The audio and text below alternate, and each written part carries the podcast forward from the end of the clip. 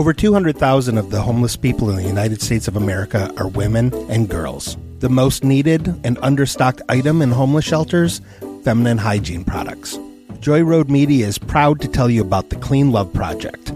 The Clean Love Project's mission is to help women and young girls feel clean, loved, and empowered by distributing clean love kits to alleviate their hygiene needs. Go to thecleanloveproject.org to find out how you can help. The Clean Love Project focuses on the Metro Detroit area, but it also distributes kits worldwide. If you are a female in need of a Clean Love kit, go to thecleanloveproject.org and request one today. Joy Road Media is a proud supporter of the Clean Love Project at thecleanloveproject.org. Naked torture creeps me out. Um, yeah, me, me too. Listen, naked torture in a war setting creeps me out. Consensual naked torture is totally cool. Your dad listens to this podcast. You made me watch. Why'd you make me watch this? You made me watch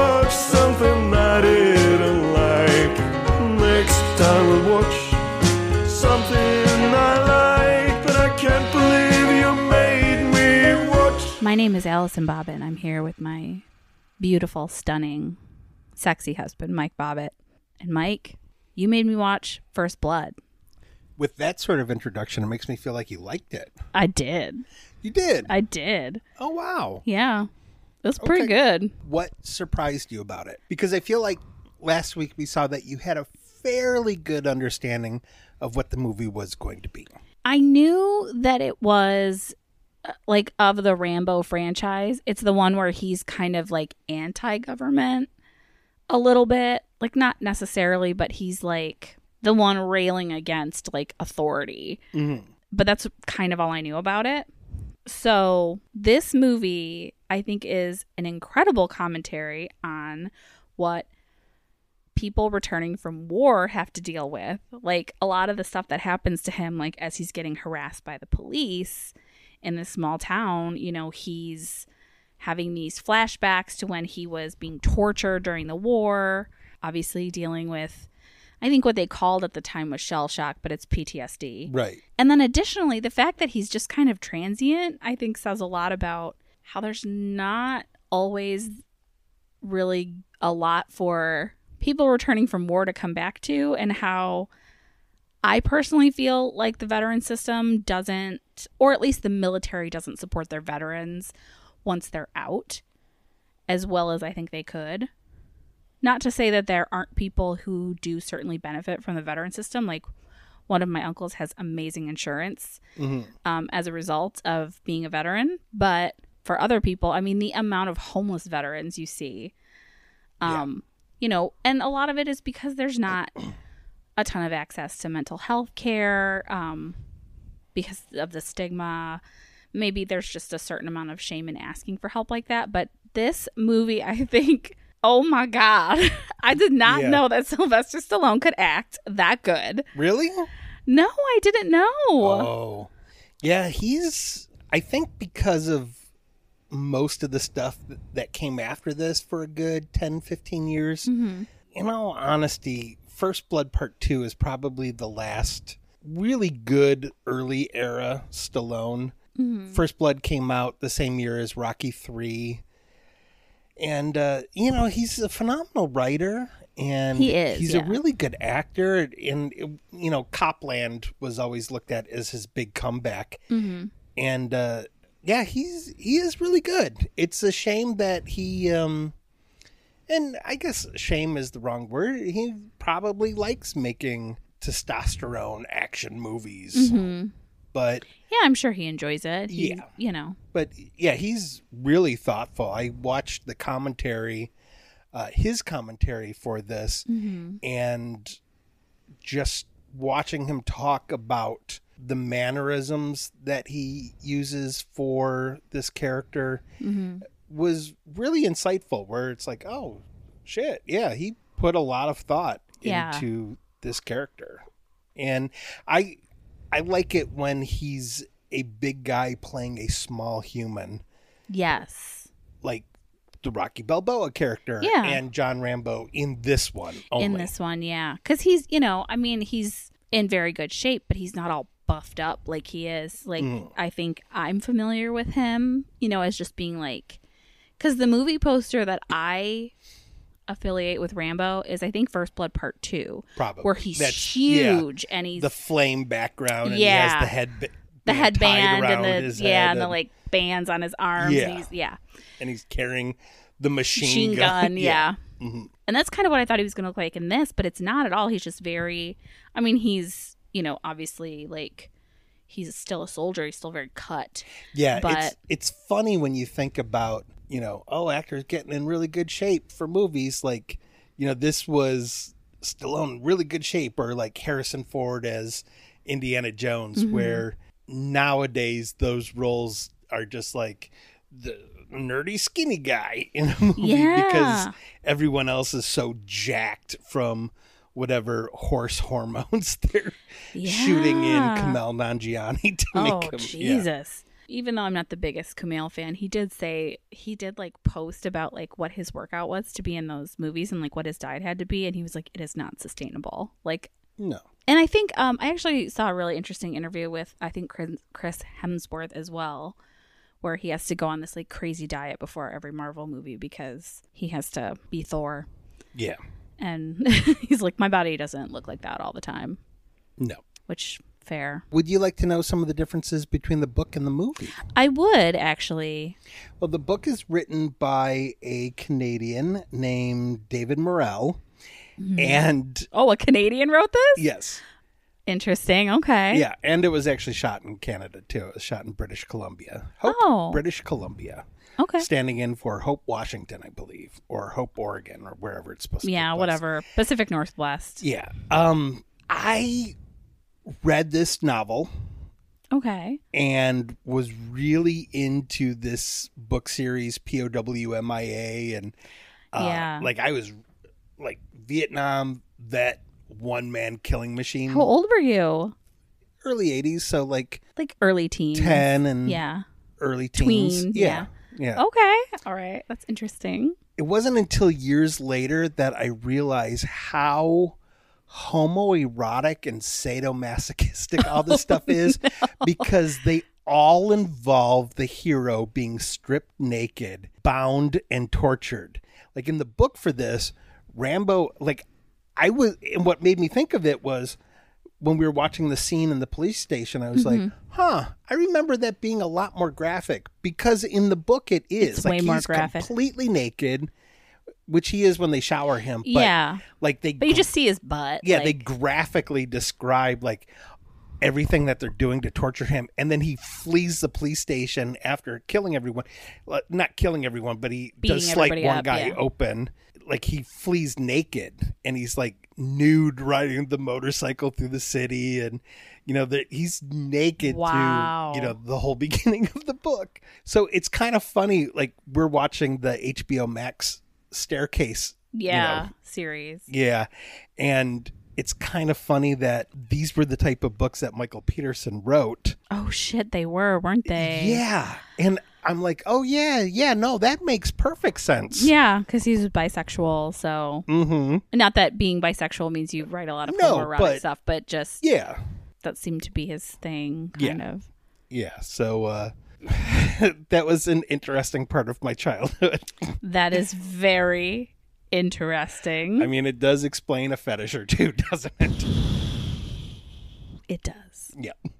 Um, It's okay. I'm fine with it. we won't go into this any further. Nope. Um, Sheriff Will Teasle in has clear motivations in the book. He is a Korean War vet Okay. who's just pissed off that all the Vietnam vets are getting all of this press and everything. Where the Korean War vets they didn't get all this, you know, people are being mean to us and everything. Like he's just um, he has like war envy. Yeah, Uh, but I mean, like Korea was in like the 50s, 60s, Yeah, fifties. 50s. Yeah.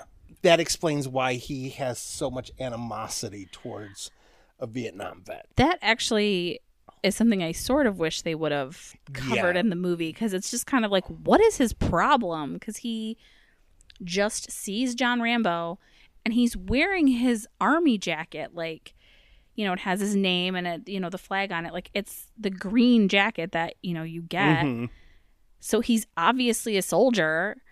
In the book too, Rambo is like more like he has like a full beard and looks more grisly and homeless. Mm-hmm. and uh you know so that's he just wants to keep that kind of element out of his small town which he does have those lines in the movie but it's like i don't know stallone's kind of clean shaven and his clothes are clean and Yeah, he's just kind of got shaggy hair. Yeah. And it bugs me that he's like, you know, looking like that, wearing that jacket kind of thing that he sort of says, where I'm like, what is his pro? Like, you can see that he's a veteran. Like, what is, why are you so mad at him for just being in your town? yeah That didn't seem as clear. But when you say that, that he was just very angry about the, the Vietnam vets, right that makes a lot more sense as to why he went after him so hard. and in the book he repeatedly takes rambo out of town and rambo comes back in so that Not just the once. yeah Okay. But the movie does an interesting thing with him that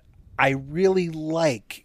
Our first introduction with him, he's coming out of the police station Mm-hmm. and he has a nice little exchange with a woman and her kid. Mm-hmm. And he's kind of a, you know, happy, smiley guy. Yeah. And he isn't really super aggressive towards Rambo. No, he's really just until Rambo's like. Is there any love against a guy getting a bite to eat around here? And he's like, Yeah, me Yeah. yeah, he's not really aggressive until he drops Rambo off on the other side of the bridge, and then Rambo comes back. Yeah.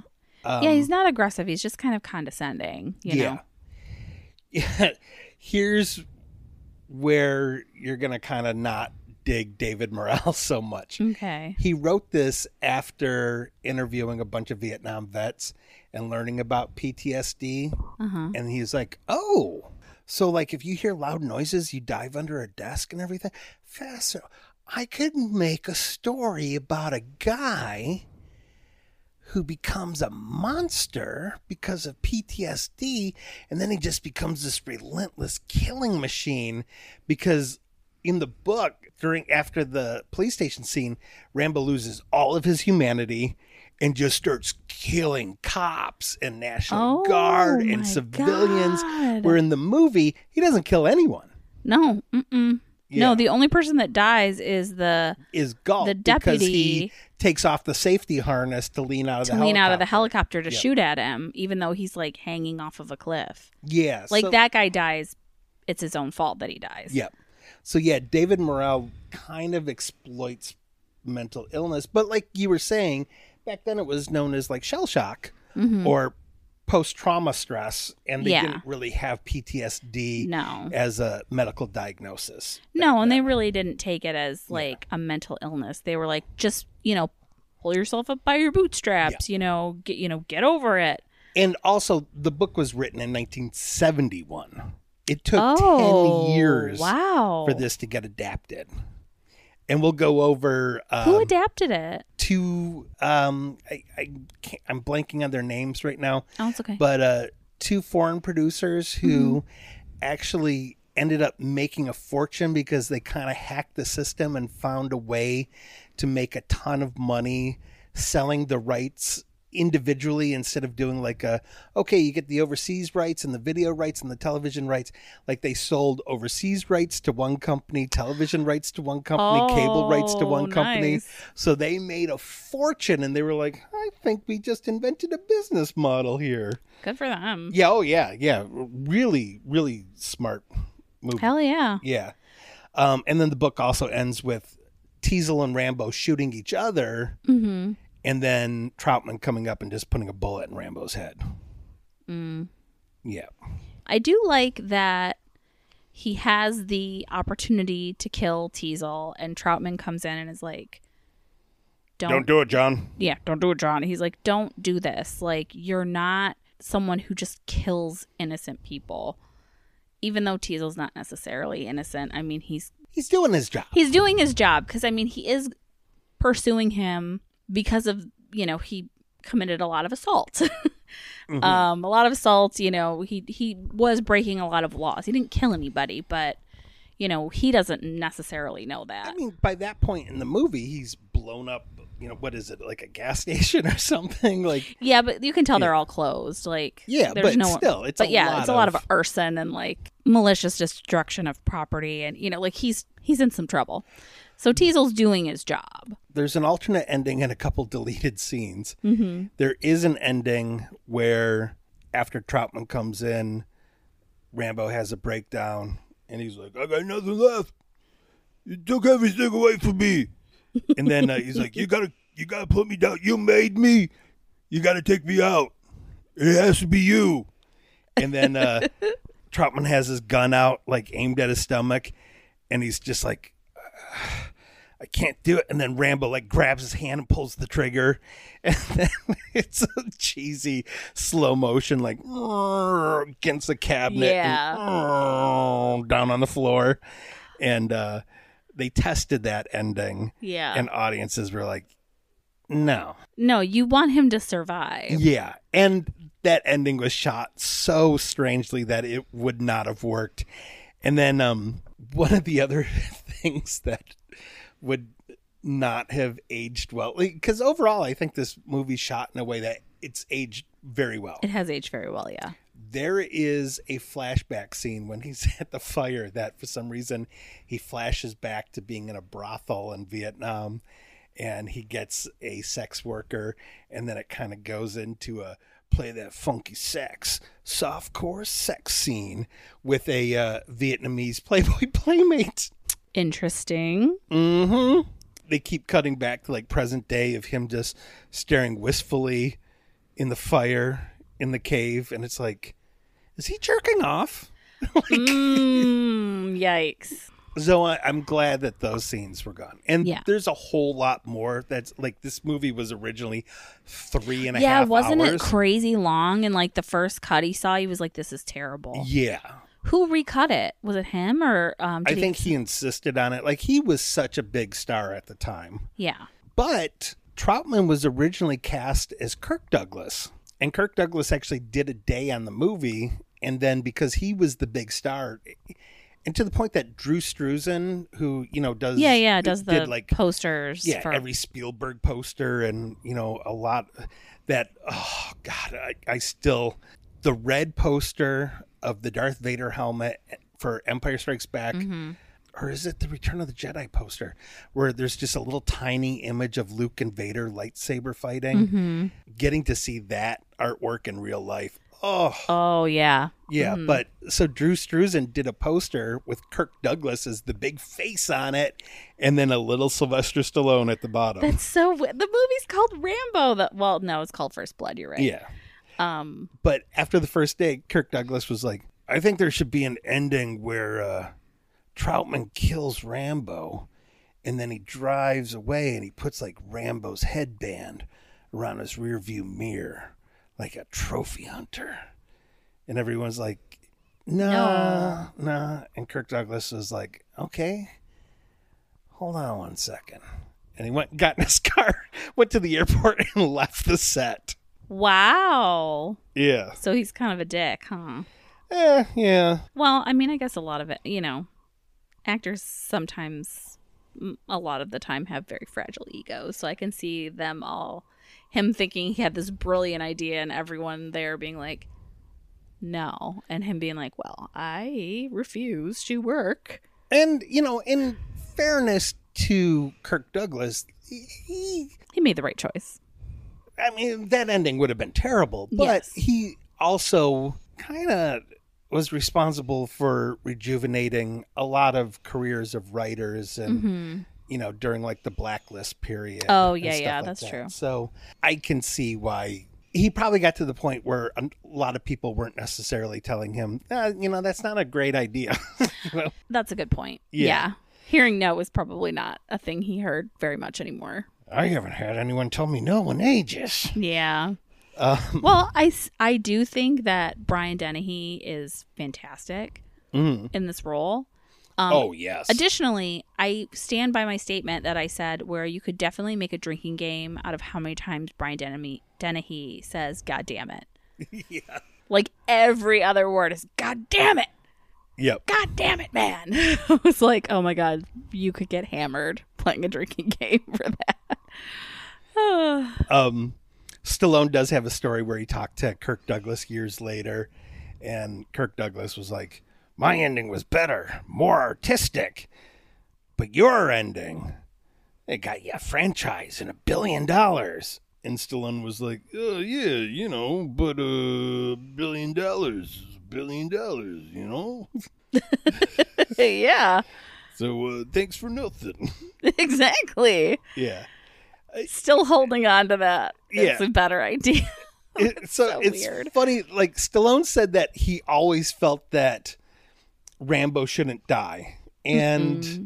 the director and everyone involved with it was like, "Yeah, but remember what makes Rocky great is the fact that Rocky loses at the end of the first movie."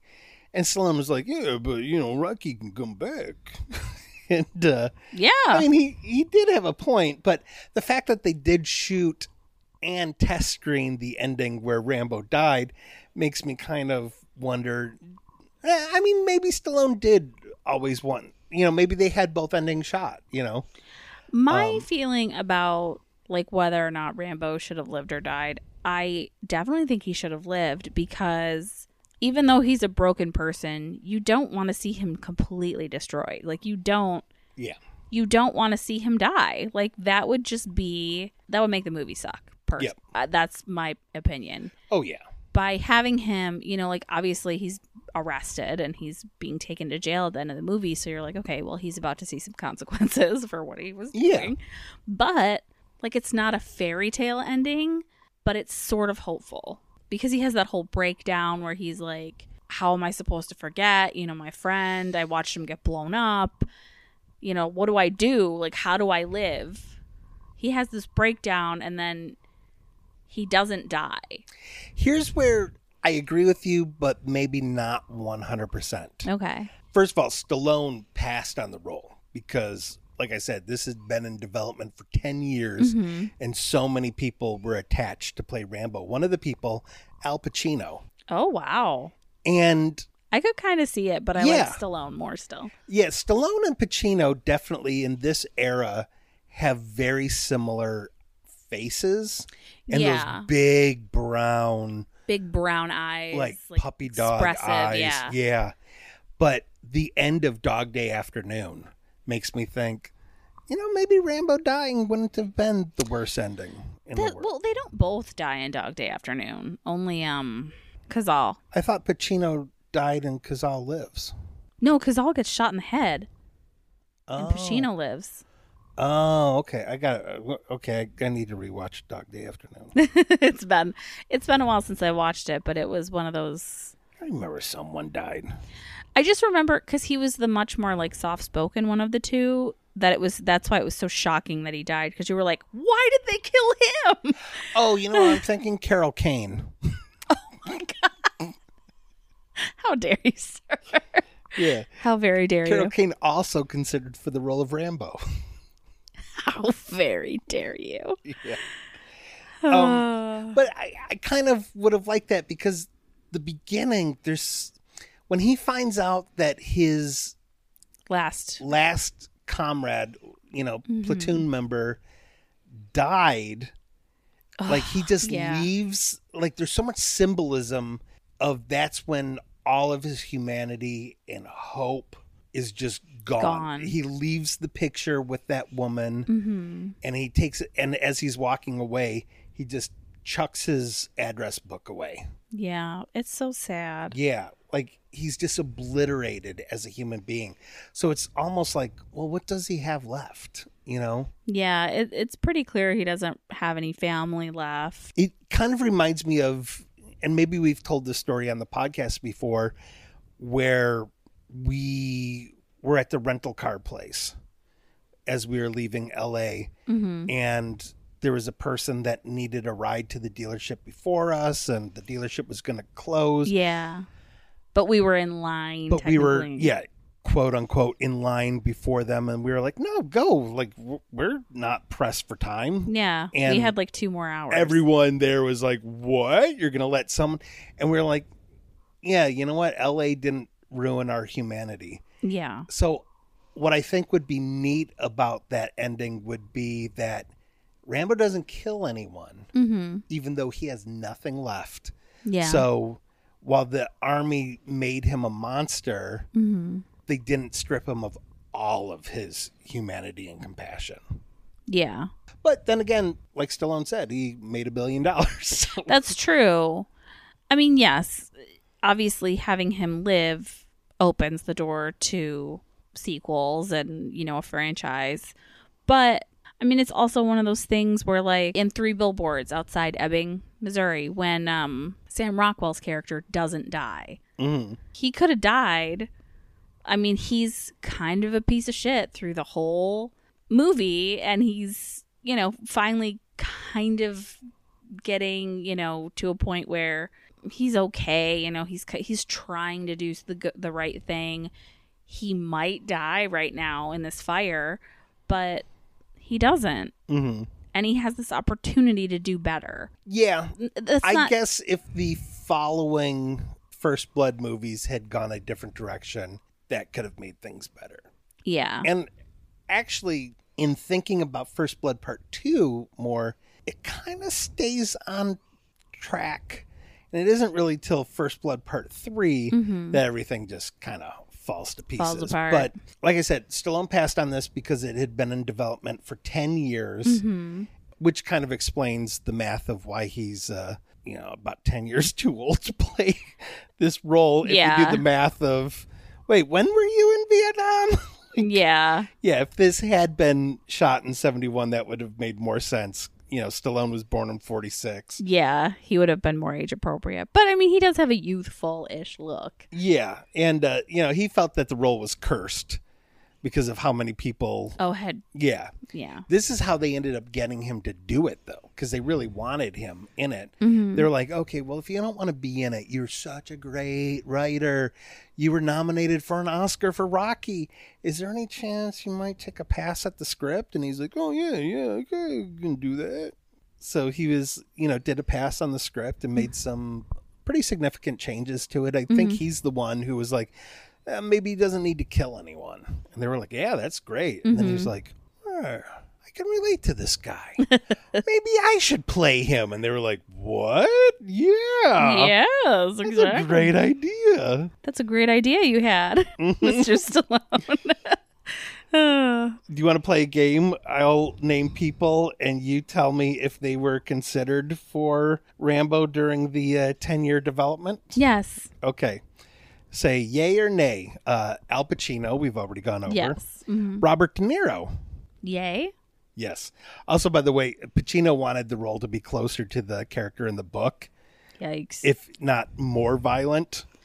And they were like, uh, yeah, no. One of my favorite actors from A Star is Born, Kris Kristofferson. Yay. Yep. Okay. Paul Newman. Nay. Nope, he was considered too. Really? What about Clint Eastwood? Nay. Nope, he was considered. Oh my God. Uh, you probably don't know this actor because he died in the 90s, unfortunately, of uh, assisted suicide because he had AIDS uh, from drugs. Uh, Brad Davis, he was in Midnight Express. Yay. Yes. Okay. Powers Boothe, you'd recognize him if you saw him. Nay. Nope, he was considered. Oh. Nick Nolte. Yay. Yep. Oh God. Chuck Norris. Yay. Yep. Oh my God. What about Michael Douglas, Kirk's son? Nay. Nope, he was considered. Jesus. Jeff Bridges, the dude. Yay. Yep. Ryan O'Neal. Oh. He would have been too old, right? Nay? Nope, he was considered. Wow. What about John Travolta? Hey, Mr. Kotter. Nay. Nope, he was considered too. Oh my God. Yes, all of those people were considered. That's bonkers. Yep. I cannot see John Travolta. No, I, I Absolutely not. Like I can't even believe they considered him for it. Like he's never done anything actiony ever. Unless you No, that's not true. Yeah. Battlefield Earth. yeah, he he did a couple action movies later in his career where he played bad guys a lot of times. Oh, Uh, uh, James Garner, I forgot that one too.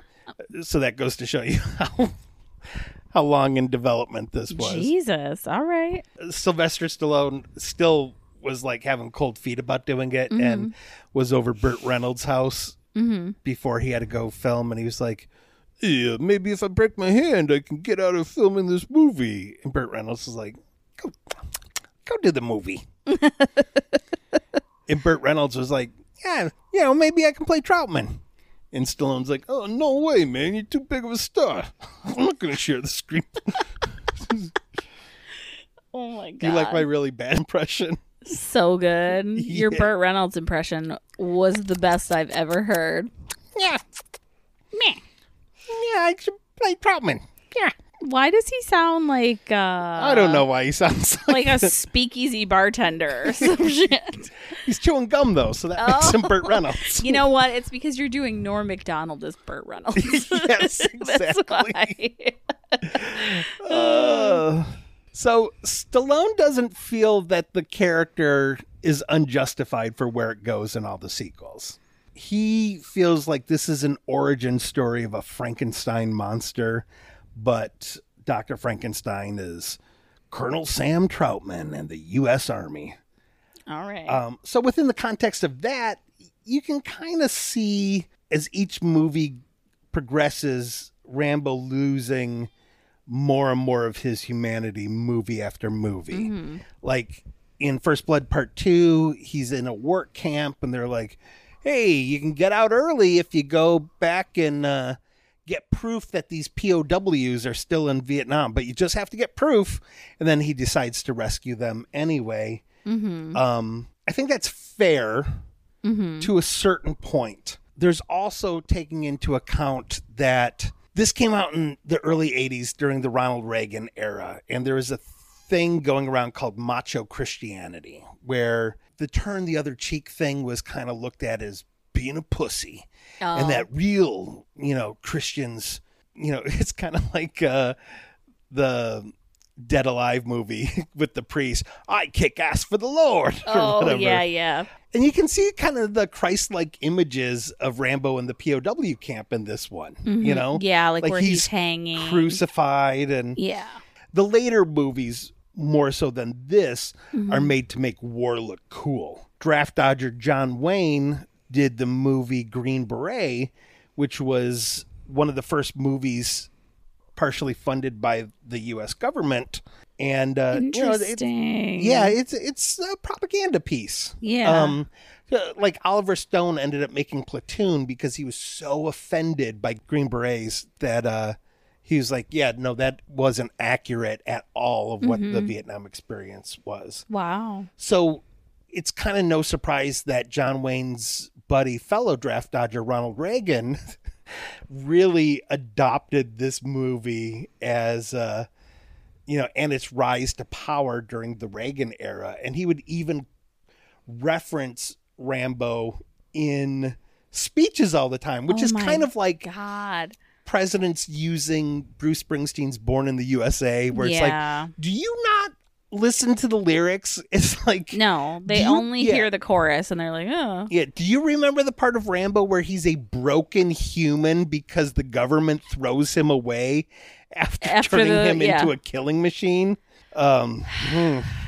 yeah. Mm, yeah, there's a lot of that where you you mm, but all no that is idea. lost. Like Rambo was turned into a kids cartoon, and they What? had yeah, and they had toys. I know that there were toys. hmm It was yeah, very similar to the GI Joe cartoon. It was just you know Oh my god, It- insane. yeah, it became a pure right wing propaganda machine teaching kids that war is cool, might is right, and brown people are bad. That's Yeah, Horrifying. It's no surprise that you know I grew up in the casual racism era of the '80s, yeah. and it's kind of a shame that there was no more Star Wars after Return of the Jedi, Mm-hmm. and that this was the entertainment for kids my age, and Mm-hmm. it started making me think of things in that context where I wonder how can there be so much toxic masculinity and racism and stuff like that with how all inclusive pop culture's gotten, Yeah. you know, where people are like, why do you have to have a black guy in the new Star Wars movies? What's up Oh, with that? yeah. You know, and a chick. It's like because all these people, you know, I'm because lucky, there's more than just white guys in in the world. but in the 80s there wasn't. wasn't, There exactly. was Stallone and there was Schwarzenegger and for yeah, it was just a bunch of if- white dudes. yeah, if you had a lower budget, then you had Chuck Norris, you know. I mean, like and they were all killing brown people, you Yeah. know, like yeah, they were always killing some terrorist with a turban or yeah, you know some Asian person. It's- exactly. it was yeah. It, I I have noticed that a lot. That it was always foreign. Uh, the foreign threat was always someone brown, yes. which I didn't really like understand because I knew plenty of brown people growing up. I was very fortunate in that sense, but I mean, I was also just like, I don't know. Yeah. I mean, I think you hit the sweet spot age-wise, but in that 10-year gap between us, hmm you know, and a lot of people my age, you know, Yeah. that person that was one of my best friends in high school that posted all the racist shit on Facebook where I was Mm-hmm. Like, I can't be friends with you. And if I were to take real inventory, I probably said some really shitty, awful things back Oh. then too. Absolutely. I I absolutely know that I've said some terrible terrible things that do Yeah. not age well. Like even just 15 years ago, Yeah. you know, a lot has changed over the last couple of decades and like I'm very glad for it. Mhm. A lot has changed and In defense of David Morrell, even though he kind of exploited mental illness to create the character, Mm-hmm. he is deeply bummed out at what has become of the Rambo character in subsequent films. And he does think that First Blood is a much better movie than it was book mm-hmm. because they did give the character much more depth. Mm-hmm. Stallone is a huge Trump supporter.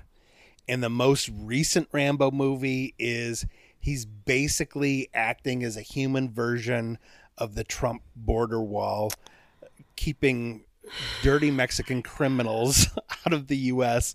who are all portrayed as the stereotype that Trump made them out oh, just a bunch of like cartel murderers. yeah. Cuz yeah, that's Oh my god, that's Yep. so gross.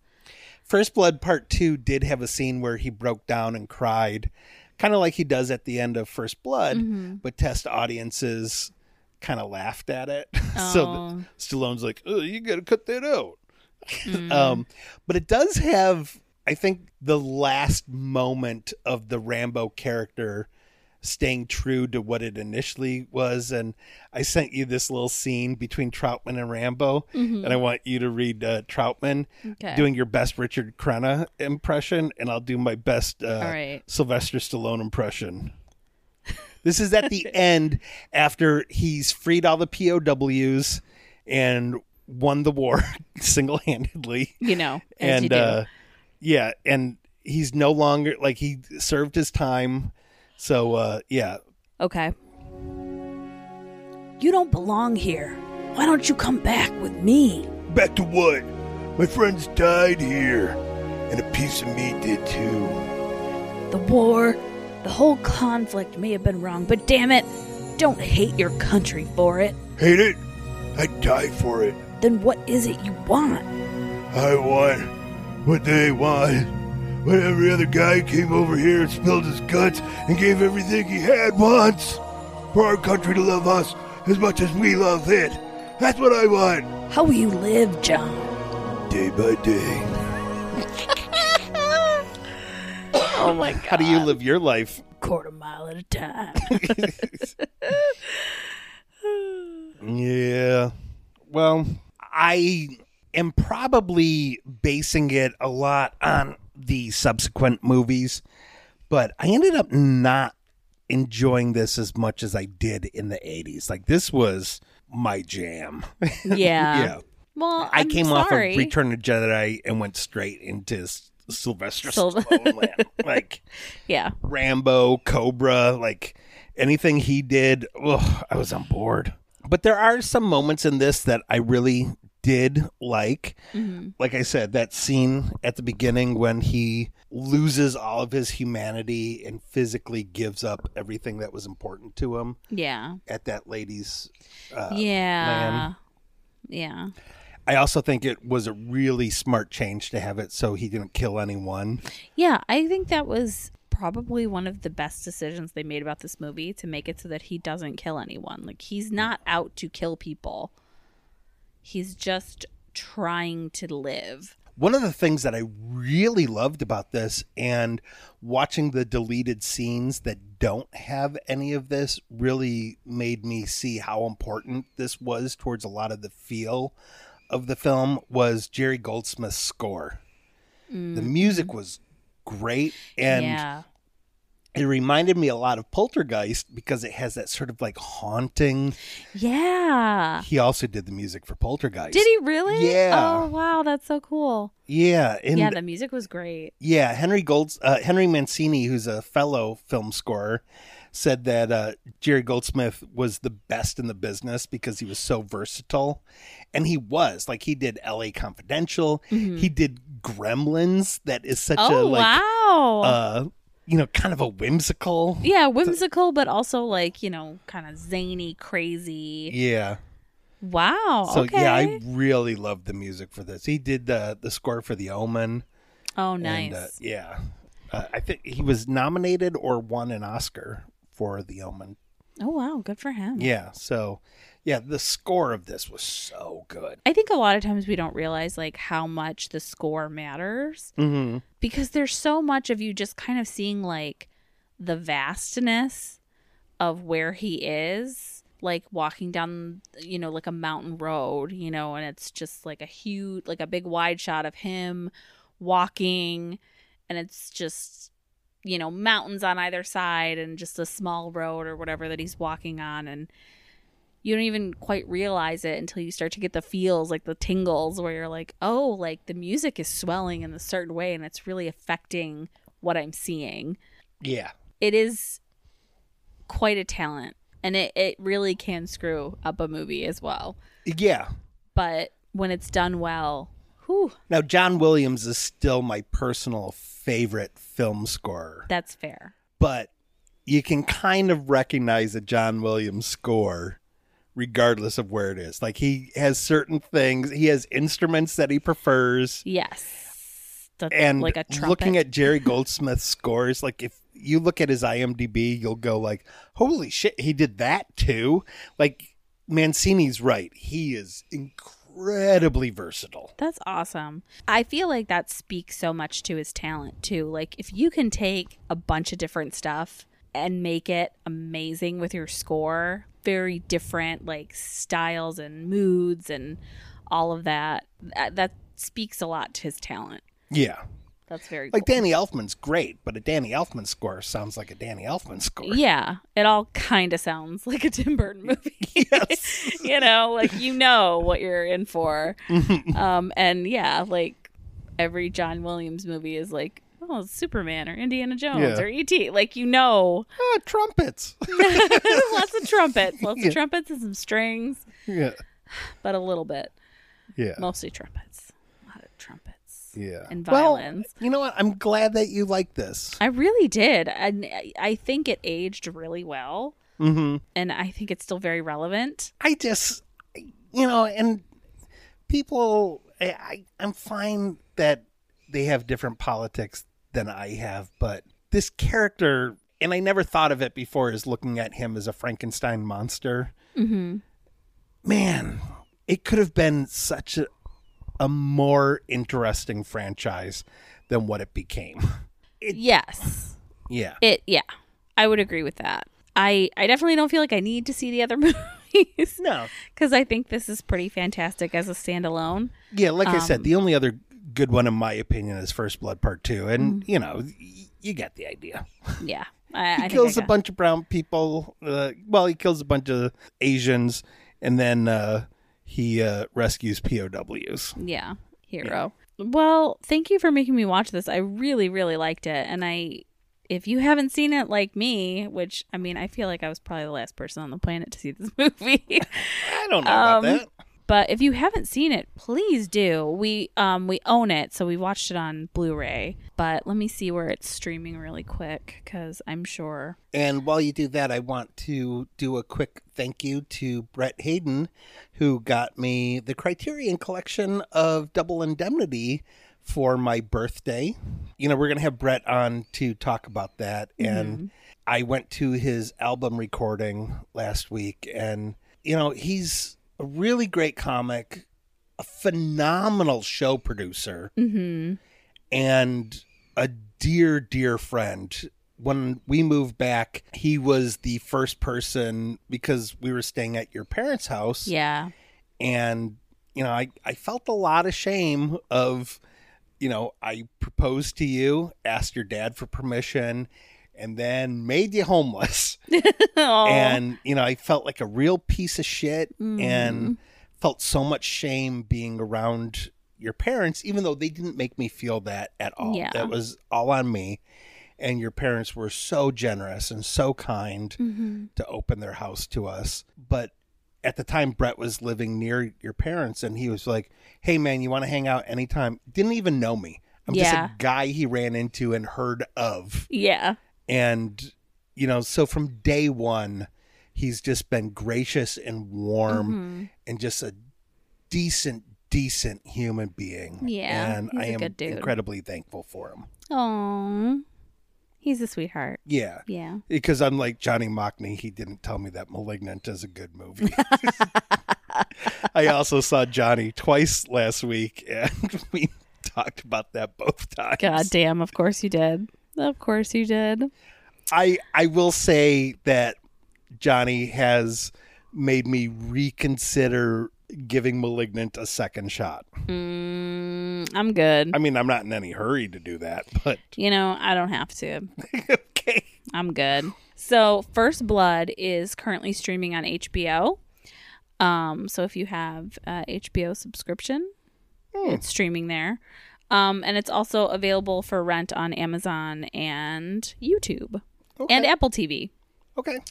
Uh, it's a dollar more on Apple TV. So if you can do it on Amazon, probably give that money to Jeff Bezos. Yeah. Give him that money. He needs to go to space again. And then leave him a comment and tell him fuck off for ruining our child's dream of having a swing set. Yeah, you motherfucking piece of shit. Uh which segues nicely into join our Facebook group and let us know what you thought of First Blood Mm-hmm. and the character in general.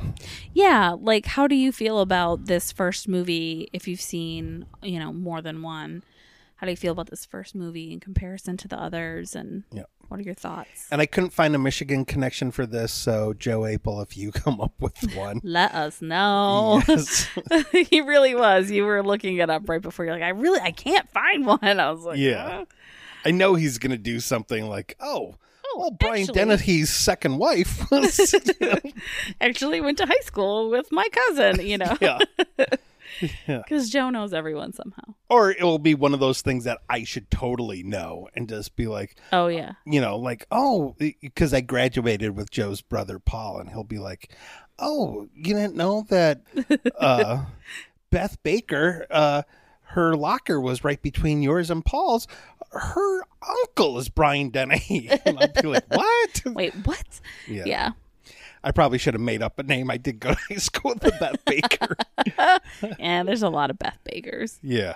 And uh, follow us on Instagram. I can't wait to see uh, what sexy Rambo pictures you put up Oh there. yeah, they're gonna be heckin' sexy. Oh man, I hope you can uh, find some like nude fan art from the book. Um, I'm uncomfortable. Until next week. Bye bye. Bye.